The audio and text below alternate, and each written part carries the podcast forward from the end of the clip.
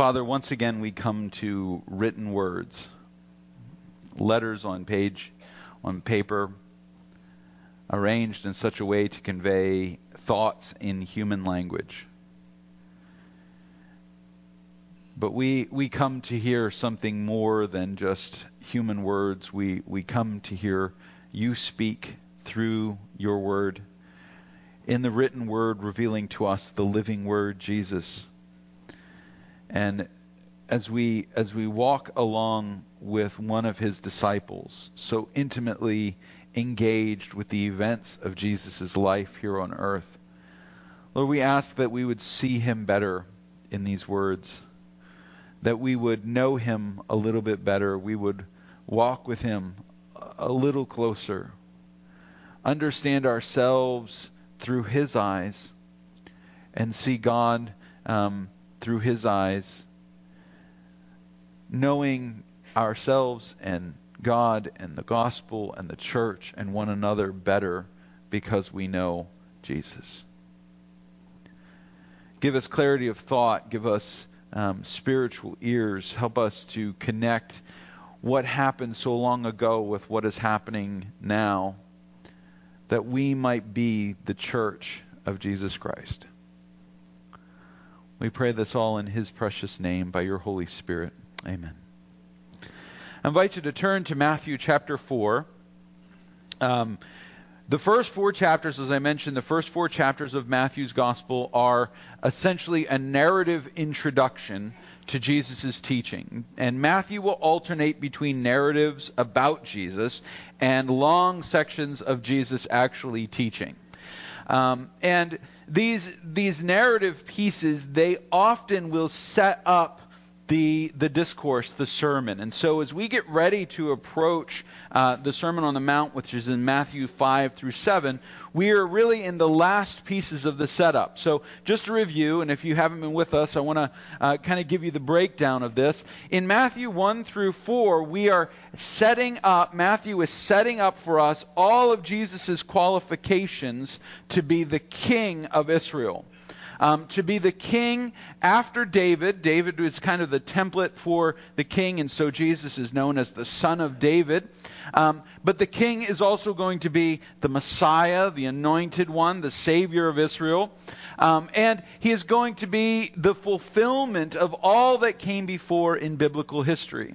And Matthew structures his gospel, especially this narrative, to set us up in that path. He first talks about Jesus' descent from the son of from David and how he's descended, um, and how Joseph adopts Jesus um, by giving him his name. He makes him his son legally, although Jesus, uh, Joseph is not Jesus' physical father. Jesus is conceived by the Holy Spirit um, in Mary's virgin womb, but Joseph makes him his son, adopts him, fulfills the righteousness of that. And then uh, Jesus is declared to be um, something special, the King of the Jews, by the arrival of the Magi from the east. They see a star in the sky, which is a symbol of a birth of a king.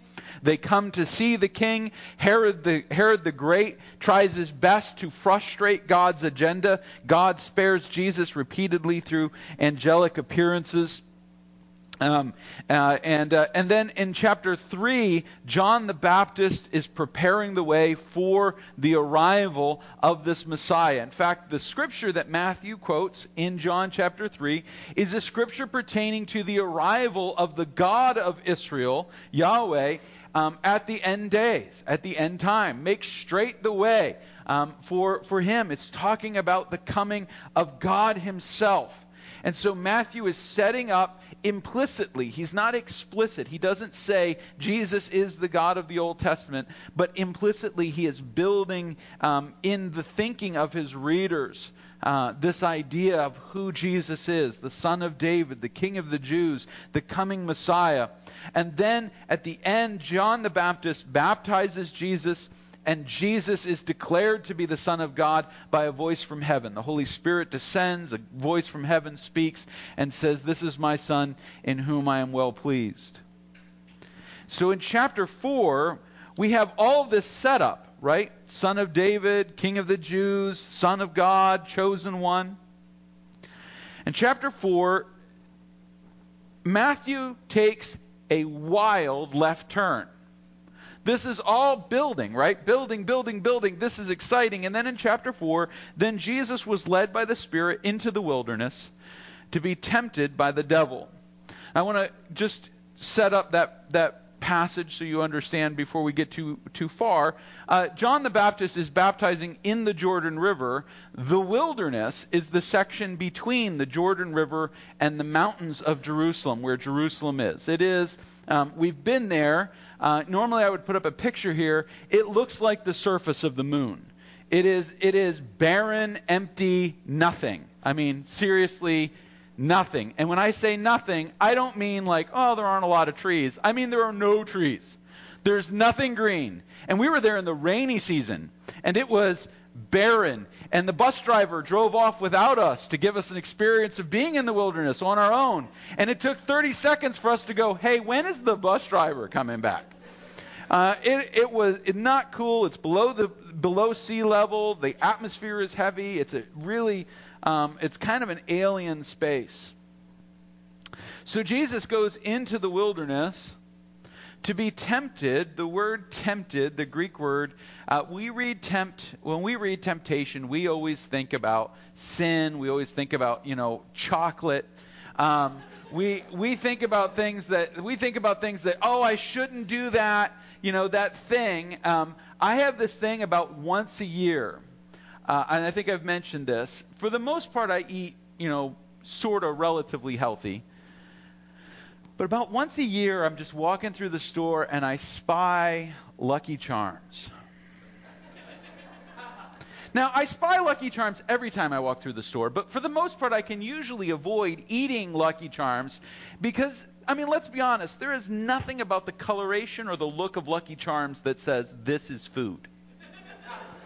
It is the color of playthings. It's the color of the things you're always telling your children not to put in their mouths. And yet, here is Lucky Charms. And it used to be there were just like five charms, now like 45 of them. It's like 80% marshmallows and 5% cereal, and then whatever the other percentage is, is all preservatives. So I usually avoid Lucky Charms, but this week I bought a box of Lucky Charms. Now, here's the funny thing about Lucky Charms. This is this is. Of you guys noticed in the store? I walk in and I go, okay, Lucky Charms. Well, all right, I'm I gotta I, I gotta be careful. I'll buy the little box. How is the little box more expensive than the big box? The little box was five dollars. The family size box was four dollars. I was like, well, I'll moderate my consumption. I mean, I'm eating them out of a salad bowl. I, I can't I can't help myself. We think of that as temptation. That's not actually what's going on with Jesus in this situation. Uh, the the word, the Greek word for that we usually translate as temptation, it means to test or to try. To and really the, the root of temptation is not our giving in, but our ability to endure. All right, that's the root of temptation.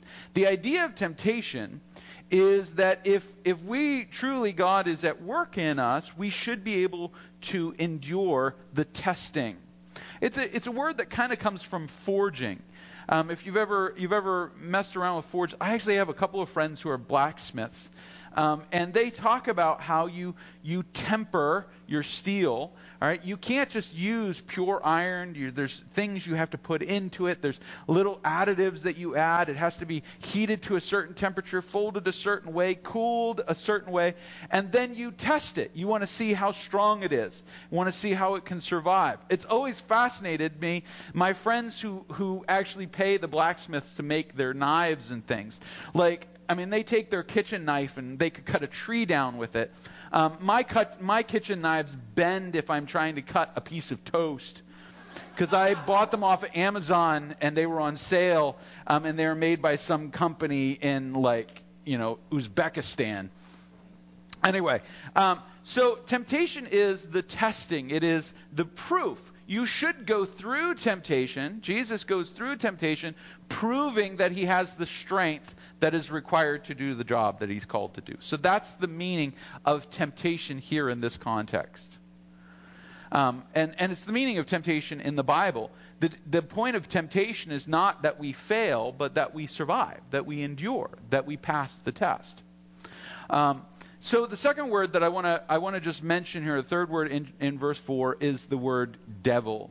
Um, now again, devil is one of those words that we charge with so much meaning. We think of devil, we immediately think horns, red skin, pointy tail, probably hooved things, pitchfork, poking people. That's how we think of a devil. Um, devil is actually a transliteration of the Greek word diabolos. Um, uh, in if you speak Spanish, right, diablo. All right, it's the same word. It actually means to throw across, to hurl accusations. That's actually what the word devil means. The accuser, the, the accusation hurler. Or we might even call it the examiner, the prosecutor, the one who executes the test. Um, we all really would love to go through life where there are people where the only thing that ever happens when we learn a new skill or are challenged by something is that somebody goes, Yay, you're doing great, you're doing wonderful, keep going. But the reality is, there are jobs in the world where you need to have somebody going, That was awful, do it again. How would you feel if your house was on fire and the firemen who arrived had never really been tested? Every time they turned the, the, the if the water didn't work, they had their coach went, It's okay, you'll get it next time. No, you want a fireman who has been tested. You want a fireman who's been being yelled at to get that water right. You want them to do the job. Uh, no one wants an EMT to show up and go, well, you know, I didn't really pass first aid, but I'm going to give it a shot. But I do have a participation trophy, so it's important. You want people that are tested. You want an accuser in a situation. You want somebody who challenges you. Uh, when I did my doctoral defense, my second reader did not like me. I thought she was great before. Um, but she just she she just challenged everything I said. And, and while in the moment, I, she was so frustrating. She was driving me because my dissertation mentor, uh, Joe Cathy, he insists on me calling him Joe now, not Dr. Cathy, which is really upsetting to me.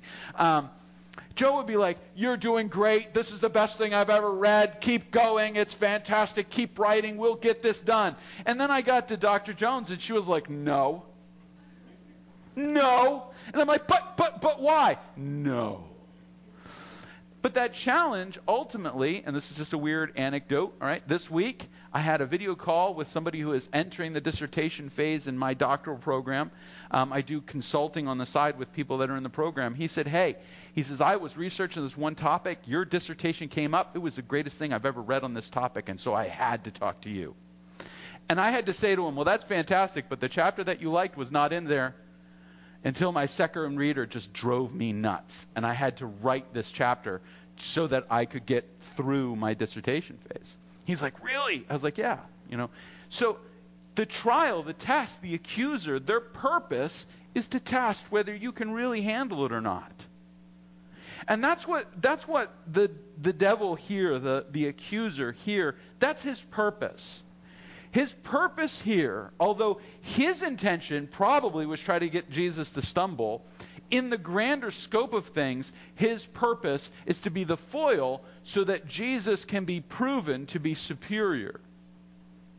That test that comes through. So, now in verse 2, after fasting 40 days and 40 nights, Jesus was hungry. The most obvious statement in the entire Bible. Um, and the tempter came and said to him, If you are the Son of God, command these stones to become loaves of bread. Now, I'm going to set this up so that you understand, kind of can get the vibe that's going on here. Jesus is supposed to be the Messiah, the Son of God, the, the King of Israel. And so when the accuser comes, what the accuser is going to do is he is going to use Moses as a template for his accusations and his temptations of Jesus. Now, you say, where do you get that from? Um, well, he says to him, he says, if you're so hungry, make these stones into bread. In Exodus uh, chapter 16, the people of Israel go to Moses in the wilderness. By the way, like a couple days after Jesus just uh, after God just parted the the Red Sea and they walked across on dry land and the Egyptian armies got wiped out. They're on the other side of that. They walk like 2 days and they go to Moses and they go, "I'm hungry." Do we have anything to eat? I'm starving. There's no bread. We ate all the bread that we brought with us from Israel, and now we have nothing. Can we stop? Is there something? Eh, can we go somewhere? And now I'm I'm exaggerating a little bit, but this is pretty much the attitude they have. Now, those of you with kids, you know what this is like when there's one or two of them. Imagine what it's like if there's half a million of them. All right? Everybody's like, I'm hungry. I'm hungry. I gotta go to the bathroom. Can I? I'm hungry. I'm hungry. I'm thirsty. I'm hungry. Do we have any bread? I'd like some bread. And when Moses looks around and there's no bread, they go, Oh, we should just go back to Egypt. There was bread there. I am so tired of walking. There was bread back there. We, uh, it was better to die a slave than to not have bread. Now you have to imagine Moses at this point, having spent 40 years as a shepherd in Midian, going, Really, this is your biggest problem? Your, your bread, you're out of bread. The, the 10 plagues, not, a, not an issue. Death of the firstborn, that was cool. Parting the, the Red Sea, that was all right. But no bakery in the wilderness, that's it. Go back to Egypt. Go back to sla- be slaves. And so in Exodus 16, God sends the manna. Now, manna, by the way, the Hebrew word manna is an, an exclamation. It means, what is this? That's actually what the Hebrew word means, which I think is fantastic. Um, it was like every morning they would go out and they would gather bread off the floor, off the ground, and go, "Well, what's for dinner? I don't know what it is, but here." And God provides bread for them. And then when they were thirsty, what does God do? God says to Moses, You go hit the rock, you go speak to the rock, and water will flow forth. So now the accuser comes to Jesus. He said, Well, you know, Moses Moses was just a servant of God, and he provided bread. God provided bread. You're supposed to be the Son of God. Shouldn't you be able to just turn the stones into bread? If you're, if you're so great, Jesus, and you're so hungry, just go ahead and turn the bread or the stones into bread. And what does Jesus say in verse 4? Jesus answered, It is written. Man shall not live by bread alone, but by every word that comes from the mouth of God. Now, he's quoting Deuteronomy chapter 8. I'm going to turn over there um, because whenever there's a quote in the Gospels, you need to read the context. All right? Probably what Jesus actually did was quote all of Deuteronomy. You know, Matthew just, or Deuteronomy 8. G- Matthew only includes a little bit um, about it when he cites it, but um, he's reading from, he's quoting from Deuteronomy 8 3 uh, he humbled you. This is Moses speaking to Israel. He humbled you, and he let you hunger, and he fed you with manna, which you did not know, nor did your fathers know, that he might make you know that man does not live by bread alone, but man lives by every word that comes from the mouth of the Lord.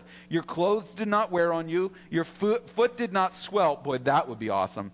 Your foot did not swell these 40 years. Know then in your heart that as a man disciplines his son, the Lord your God disciplines you, so you shall keep the commandments of the Lord your God by walking in his ways and by fearing him, for the Lord your God is bringing you into a good land.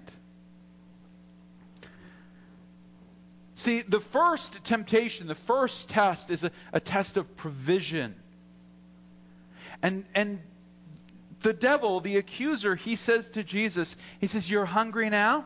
Just go ahead and make stones into bread. You're better than Moses. You can do it. And Jesus says, No. It's not about what I'm capable of doing. It's about who I'm called to follow. God said I should be, the Father said I should be in here for 40 days, hungry and thirsty. He will provide at the end of the temptation. I'm going to obey rather than satisfy. This situation, um, the test that Israel failed two days after the Red Sea, three days, whatever it was, after the Red Sea, the test that they failed was that they could not see beyond the momentary hunger for the greater cause of what God was doing in their lives. Over and over and over again, actually, Israel gets right to the edge of God providing extraordinary things for them. And in the moment, they beg for something, and God gives them less than what they could have had if they would have just endured and obeyed His commandments.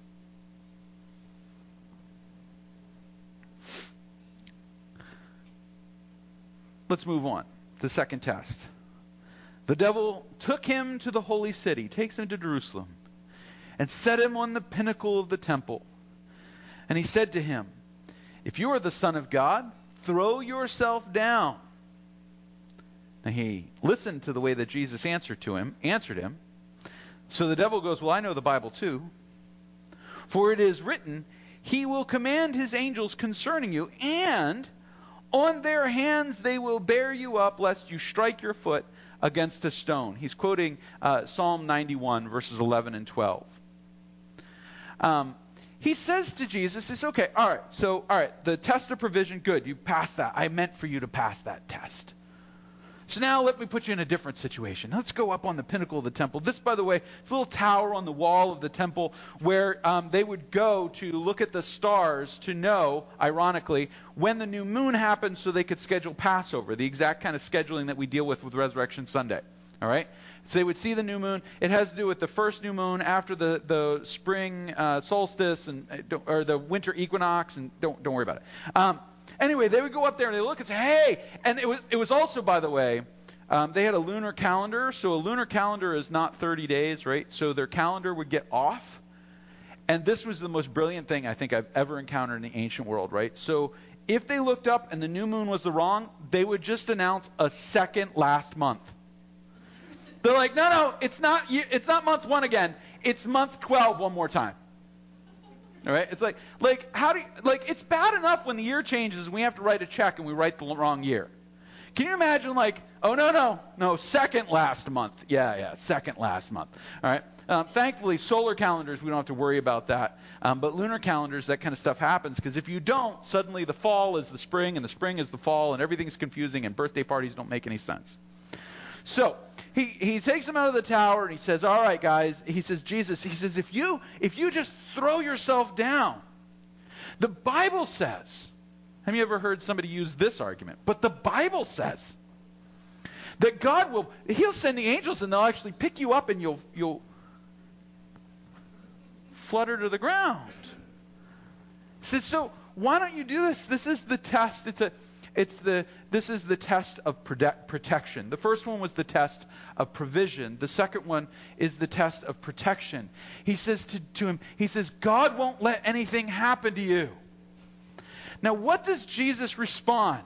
Jesus says, Again it is written, You shall not put the Lord your God to the test. He says, We don't get to just say, Well, God will take care of it and do stupid things. Right? I mean, this is just like, oh, well, God will take care of it. I can just do something dumb.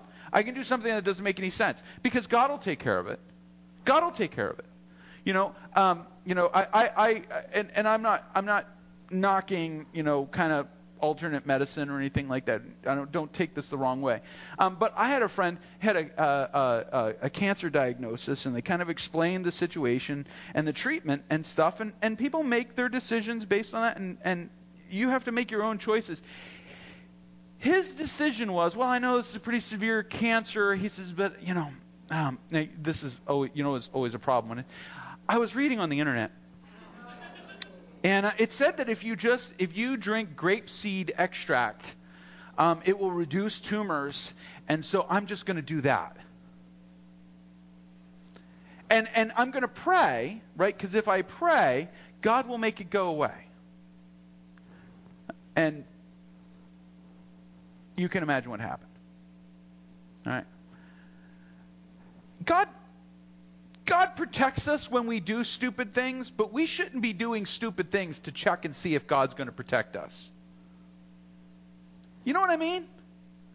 Like, I, I know that this sounds like it should be common sense, but every once in a while, I have to sit down with somebody and say, could you stop doing dumb things? I just stop doing dumb things. Um, you know, we, we uh, uh, this, this is a, a, little side story, but, you know, most of you know that Tom Hathcote and I grew up together. He has a younger brother, Bob. Um, Bob used to, and I'm not exaggerating, Tom will, will back me up on this. Among the things that Bob would do, uh, Bob would run headfirst into fences um, and he would hit himself in the head with baseball baseballs. Right? Am I wrong? Right? That's what he would do. And then he would go, Wow, my head hurts. Really, Bob? Your head hurts. You hit yourself in the head with a hard ball. You think that that might, that might have something to do with it? You know your Uncle Bob. All right? Um, you think that might. And, and then he would do it again. You sit there and you go, Hey, you know, just a piece of advice. Stop doing dumb things. Your head, headache will go away if you stop hitting yourself in the head with hard balls. Now we, you know, we look at that and go, "Oh, that's that's weird." But don't we do that? Don't we do that? Oh, I suffer from lust of the eyes. I see a woman, and you know, it's just uh, so I'm going to the beach. don't do that. Don't do that. Like, like I, I get it, there's challenges and stuff, but Jesus says we don't test God. Now, I want to I wanna just hit, first of all, I want to look at where the devil's quoting from. All right? Because true to his type, this will come as a, no surprise to most of you. The devil takes the Bible out of context. Verses 11 and 12 is where he quotes Psalm 91. He will command his angels concerning you, all that stuff. Verse 13 is even a better one. You would have thought he would have set this one up because verse 13 says, You will tread on the lion and the adder, and the lion and the serpent you will trample underfoot. I mean, I wonder why the devil didn't do that one. He's like, Jesus, see that lion? You want to step on his foot and see what happens? He doesn't do that with Jesus. But look in verse 14 because he, so this is talking about the faithful man, he, the faithful man, holds fast to me, God. In love, I will deliver him. Because he holds fast to me, I will deliver him. God says, God says, my angels will bear you up. I will protect you because you hold fast to me. I will protect him because he knows my name. When he calls to me, I will answer him. I will be with him in trouble. I will rescue him and honor him. With long life, I will satisfy him and show him my salvation. Does that sound like a promise that we should be doing stupid things to test? Well, God said he's going to take care of me, so I'm going to rely on being stupid, hoping that God will bail me out. And Jesus says, Jesus says, Satan, he goes, No, don't test God. God's promises. If you don't get anything else this morning, write this down. God's promises aren't toys for us to play with. God's promises aren't toys for us to play with. When I see a televangelist, any one of those wackos, telling people that if you give them a $100, God will automatically give them back, give you back a 100,000. He will multiply it. You just give us the seed. Anytime you hear a preacher on TV say that you need to give us the seed, run the other way. They are trying to get your money, falsely promising and speaking for God that he will do something that God never said there was a guarantee he would do. Trust me. If it worked that way, the cryptocurrency people would be giving money to the televangelists. God's promises aren't toys for us to play with. God's grace protects us, but we do not get to walk around going, I'm special because I have grace. I can do stupid things. Test number three. Test number three. The devil in verse 8 took him to a very high mountain and showed him all the kingdoms of the world and their glory. And he said to him, All these I will give you if you will fall down and worship me. I love, by the way, that Satan's entire scriptural exegesis consisted of quoting two verses out of context in the middle of his argument. He just goes right back to, and what is he doing here? Well, at the end of the book of Deuteronomy, in Deuteronomy chapter 38, God takes Moses up on Mount Nebo and he shows him the promised land. And he says to Moses, You can't go in. You have to die here because of your sin. You can't go on. Now, Moses was 120 years old, so that probably wasn't that big of a deal. He didn't really want to start life again conquering the Canaanites at 120 years. 120 years old. Jesus, God shows him all the promised land, but you're not going to go in. Joshua's going to lead the people in, and Moses dies on that mountain. Nobody knows where he was buried. There's all kinds of legends about this. He dies on that mountain. Well, here's a situation where the devil takes Jesus up to a high mountain. He doesn't just show him the promised land, he shows him all the kingdoms of the world. And he says, Moses had to die not coming into the promised land. But Jesus, if you just bow down to me, you can live and you can rule all of this. You can be better than Moses. God killed Moses. You get to live. Now, it's ironic, I think, that for some reason the devil doesn't register that the guy that took Moses' place his name was Yeshua, which is what Jesus' name is. So Jesus still conquered the promised land in the Old Testament. He takes him up a mountain. He says, Hey, I could give you this. You don't have to die. Make no mistake about it. Satan knows what God's doing. He knows the strategy with Jesus. And, and the devil says to him, Hey, I could give you all of this. And in verse 10, then Jesus said to him, Get out of here. Get out. Now, we read, Begone, Satan. It's like, it's like you know, you have to read that in um, uh, uh, uh, Captain Picard's voice, right? Uh, what, what's the actor's name? Patrick Patrick Stewart. You know, be gone, Satan. Or even better for the for the older folks in the crowd, uh, Charlton Heston's voice, right? Um, uh, or Yul Brynner. Yul Brynner's awesome too. I am the morning star. Anyway, um, be gone, Satan. He says, Get out of here. Get out of here with this weak argument. This is your this is the best you can do is to offer me the kingdoms of the world? Don't you know who I am? I already hold the hearts of the king in my hand. He says to him, he says, You shall worship the Lord your God and him only shall you serve. Now, I'm going to tell you something about this line. I do not think Jesus is making an argument proving why he doesn't have to bow to the devil. He's saying to the devil, You bow. I don't bow to you. You shall serve the Lord your God, and him alone shall you serve. And the devil goes, I am out of here. The devil left him. Behold, angels came and were ministering to him. Now, don't miss that moment in Matthew. What was the central argument that the devil made. He said, The angels will take care of you. You'd fall off, jump off this pinnacle. The angels are literally sitting at the edge of this conversation, waiting for the devil to leave to come and minister to Jesus. They are instantaneously there. Jesus quotes Deuteronomy chapter 6 verse 13, you shall worship the Lord your God. He stands up who else could stand up to the devil like this except the Lord himself?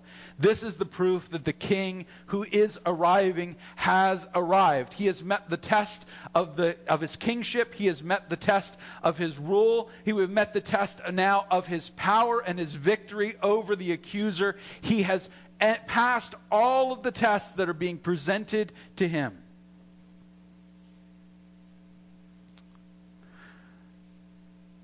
And we are meant to, when we read this, contrast Jesus with Israel going through the wilderness. That's why the gospel writers all make sure that they use the same word for wilderness to describe the wilderness that Israel was going through. There are a lot of parallels here.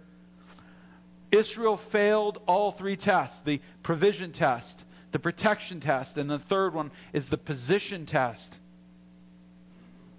Israel failed all three. Israel whined about food.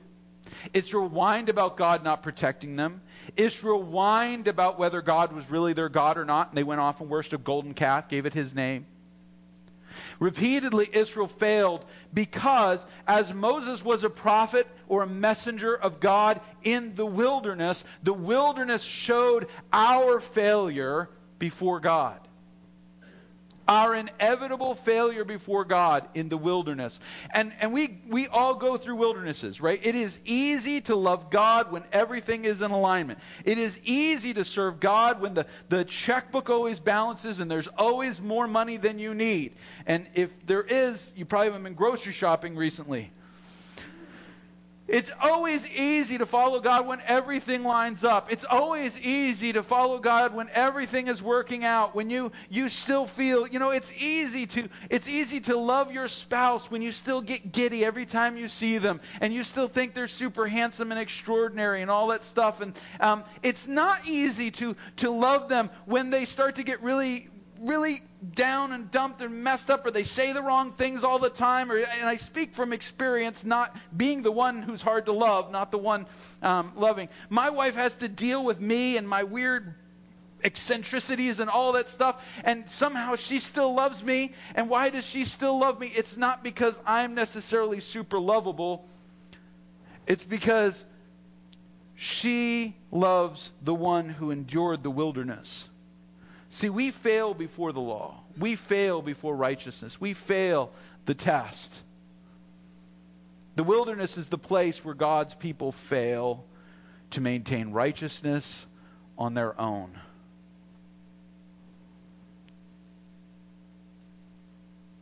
And Jesus goes through the wilderness to demonstrate his own righteousness and his own power and his own authority and his own place and position, his provision and his protection upon us to see that we don't have to live in the wilderness constantly worried about our failure to abide by the law, but we can live in the fulfillment of Jesus and his grace.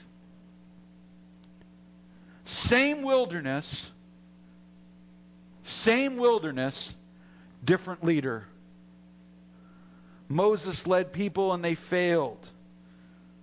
They struggled. Now, by the way, just as an aside, we only get the moments that they fail. Um, I have to assume there were a lot of moments when they didn't. So, so we tend to read Exodus through Deuteronomy. We're like, man, all these people ever do is mess up. Remember, they were there for 40 years, and that's all we've got for their failures. So I'm assuming they did pretty good a lot of the time, but they made mistakes. But the wilderness is where we fail before the law. We fail. But Jesus is going to succeed. Jesus succeeds in the wilderness and then proceeds to preach that the kingdom has arrived.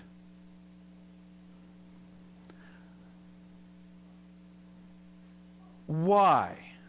I want to end with this. Why does Jesus stand out from all of the other teachers of this time period?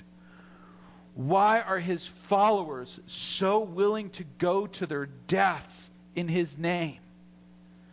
Every argument about Jesus not being historically the Messiah and raised from the dead, and all that stuff, n- none of those arguments can ever answer the question why did people who lived and walked and breathed and heard Jesus go to their death defending him if he wasn't who he says he was? If they weren't the people, and listen, you need to understand that it, this is real people in the real world, and if you're Matthew, if you're Levi, if you're the tax collector in Galilee, and Jesus shows up, and there's a bunch of people saying, This is the guy who stood down Satan. This is the guy who raises the dead. This is the guy who heals lepers. This is the guy who does this. And then you see him do it then yeah, you're willing to die for him. But if it's just a myth, if it's just a figment, collective figment of the imagination, who dies for that?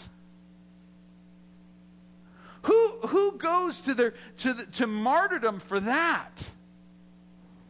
One of the great testimonies that Jesus is who the gospel portrays is that his followers were unwilling to compromise in following him. People who lived they lived simultaneously with him. Not, not some myth, not some legend.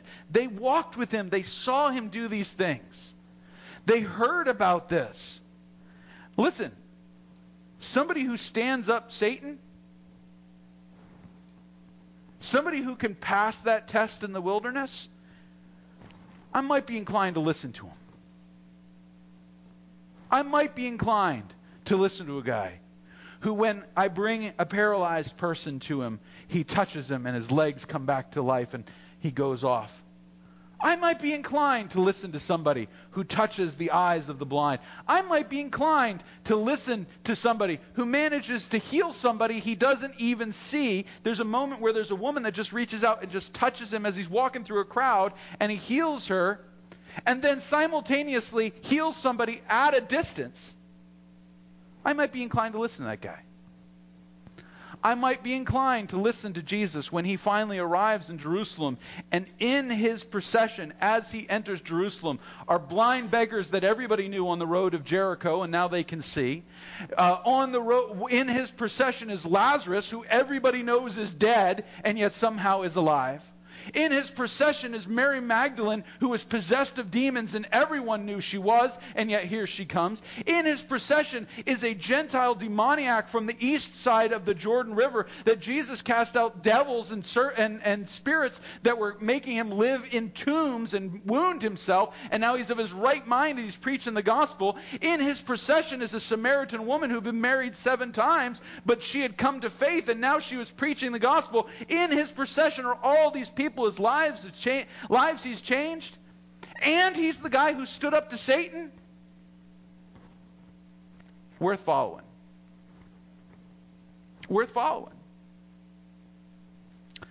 What the crazy thing is in the Gospel of John, I don't want to get into it too deep, but in the Gospel of John, Jesus says, And you guys believe because you see. Imagine how much faith it's going to take of those who come after you who have to believe having not seen. And he's talking about us. All we have is this witness of the gospel.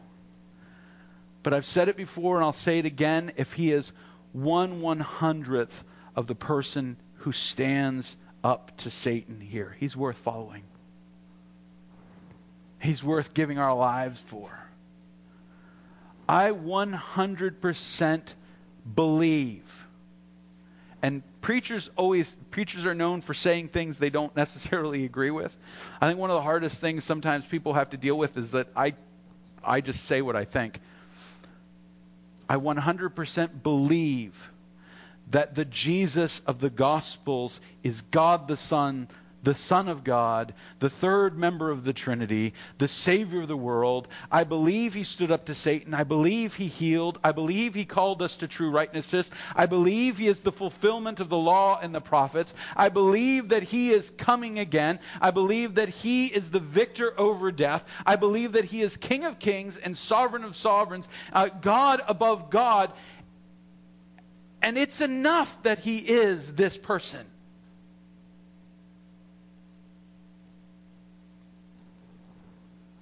I'd rather follow the guy who stood up to Satan and called us to worship and serve and pass the tests than some idea or some principle or some myth. Jesus goes into the wilderness to demonstrate his superiority to all that had come before him, so that all who follow him might be saved. Would you join me in a word of prayer?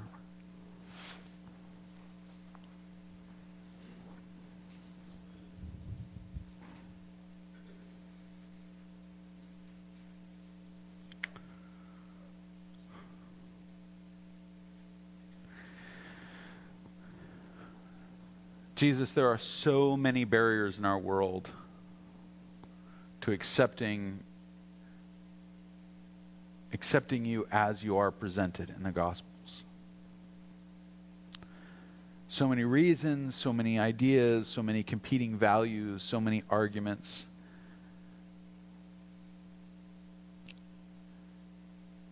Help us to believe. Help us to walk in belief in the one who is victor over death, who passed the test, who fulfilled the law, who went and did what no one ever born could ever do. No one, uh, not one of us, man, woman, or child, is capable of. To become the righteousness of the law, to become life out of death to stand as God the Son and the Son of God. And in your resurrection, Jesus, we live and we breathe and we move. We place our faith and trust in you as individuals and as the church. Jesus, it is in your name we have gathered. It is in your name we go to do the work you have called us to do. And so we pray. Amen. My brothers and sisters, go in peace and